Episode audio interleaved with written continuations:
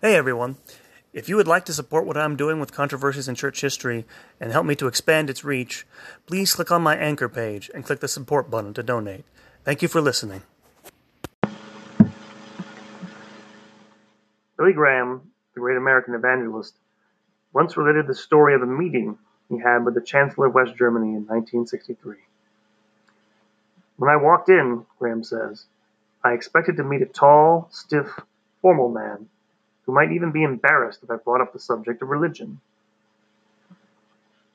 But after the meeting, Graham relates, the Chancellor suddenly turned to me and said, Mr. Graham, what is the most important thing in the world? Before I could answer, he replied to his own question. He said, The resurrection of Jesus Christ. If Jesus Christ is alive, then there is hope for the world. If Jesus Christ is in the grave, then I don't see the slightest glimmer of hope on the horizon.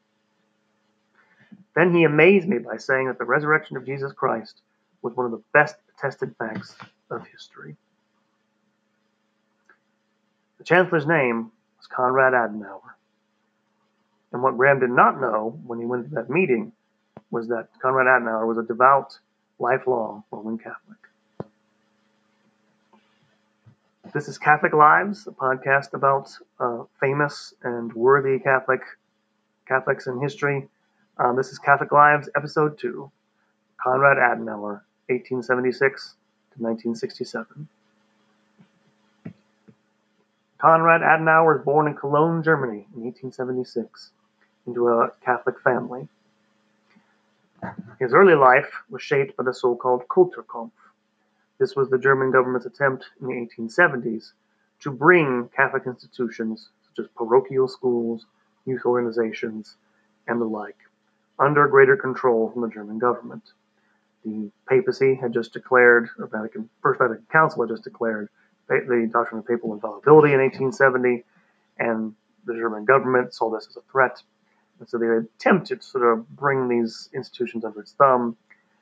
The attempt failed, but it left a lasting impression on the young Adenauer, who was always opposed to what he called Prussianism, meaning the tendency of German politics toward militarism and authoritarianism. Throughout his life, he fought to prevent uh, state power from being used to dominate the lives of individual people and to instead respect their freedom and dignity. Later on, Konrad Adenauer will become a, a, practicing lawyer in his home city of Cologne. And then in 1906, he joined the Center Party, which was a Catholic political party founded in the 19th century.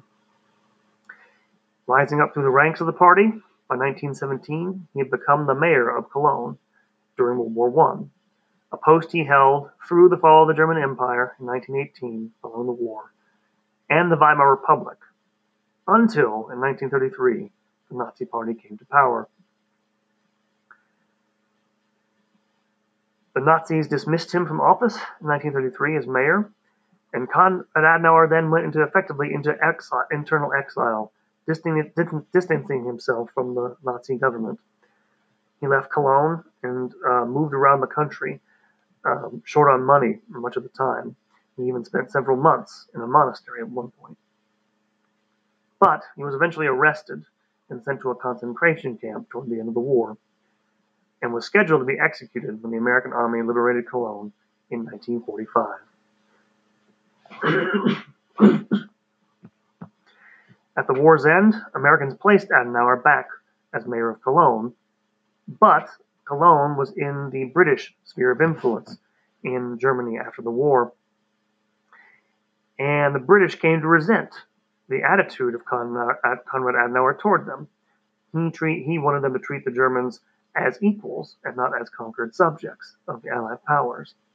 This led the British to remove him and this in turn would propel him to national prominence, because it meant that he could not be accused of betraying German pride as a lackey of the victorious Allies.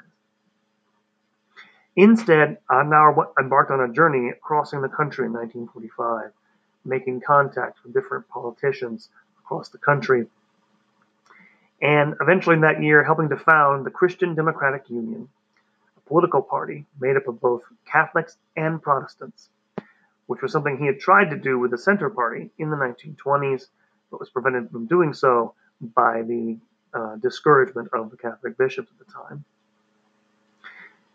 The Christian Democratic Union would help unite West Germany in the post war years around the twin ideals of Christian democracy and anti communism, as did Christian democratic parties in other European countries following the war.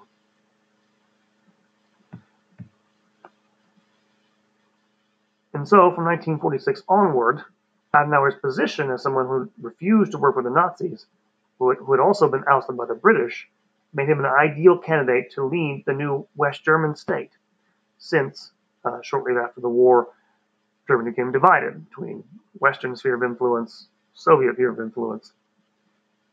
And when a constitutional convention was set up in 1948, he was nominated as its head, and then, almost as a fait accompli, he was named, became the first chancellor of the Federal Republic of West Germany. As chancellor, Adenauer fought to suppress the influence of communism, uh, as well as extreme nationalism. He fought to have the capital of the new state set in Bonn rather than Berlin, partly because of his dislike for what he called Prussianism. Uh, he did have uh, the Communist Party suppressed uh, in um, in the 1940s, perhaps his only sort of tyrannical action. Uh, but he thought it as necessary to uh, keep the influence of communism out of the Western state. He also pressed for an end to the denazification policy of the Allies in order to reintegrate the country. Shortly after the war, the Allies had wanted to take basically anybody who had any sort of um, any sort of contact with the Nazis out of public life. Uh, Adenauer knew that this was not practical anyway, but also he knew he needed to sort of heal the wound that had happened within Germany and he successfully lobbied them to bring an end to this, this policy in the 1950s. And in fact, reintegration was one of the main themes of his career. In 1951, uh, he signed a treaty with uh, he uh, had West Germany sign a treaty with France, creating a coal and steel agreement between the two countries. And then later on, in 1957, uh, he helped create the European Economic Community, the precursor of the European Union. Furthermore, he helped cement the West German states' relationship with the United States and Britain, which in turn convinced uh, France to agree to allow the West German state to rearm itself, to build its army up again, as well as to become a member of the North Atlantic Treaty Organization, NATO, in the 1950s, part of the Common Alliance against uh, communism in the 1950s. And so he thus helped reintegrate the West German state back into uh, the Western world. Domestically, uh, Adenauer worked to reintegrate the country uh, as addition to all these things by campaigning for the release of the prisoners of war, as well as by negotiating with the new state of Israel for compensation to Jewish victims of Nazi persecution.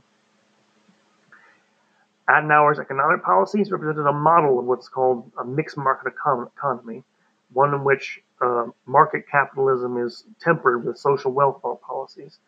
In his in this case, uh, influenced by Catholic social teaching and uh, featuring programs to help uh, families, paid leave for working mothers, saving schemes for home ownership, social security programs, and other uh, assistance designed to help families. During his tenure, the West German economy thrived and raised the standard of living of Germans for Germans uh, so much across the board that it is sometimes referred to as an economic miracle in the 1950s and 60s. In a time of division and tension in Europe, Adenauer was the great elder statesman of his age, someone who sought unity and peace within Europe and reconciliation within Germany itself, while still vigorously opposing the threat of communism. Informed by his Catholic faith, he left a lasting legacy to the German people. In 1963, West German Republic signed a treaty, the Elysee Treaty, with France, which cemented the friendship between the two countries. This was a momentous occasion as the conflict between France and Germany, dating from the 1870s, had been at the heart of um, the conflicts that had led to the First World War the war, two world wars. And so this renewed friendship is what has set the foundation for lasting peace in Europe up to our own day.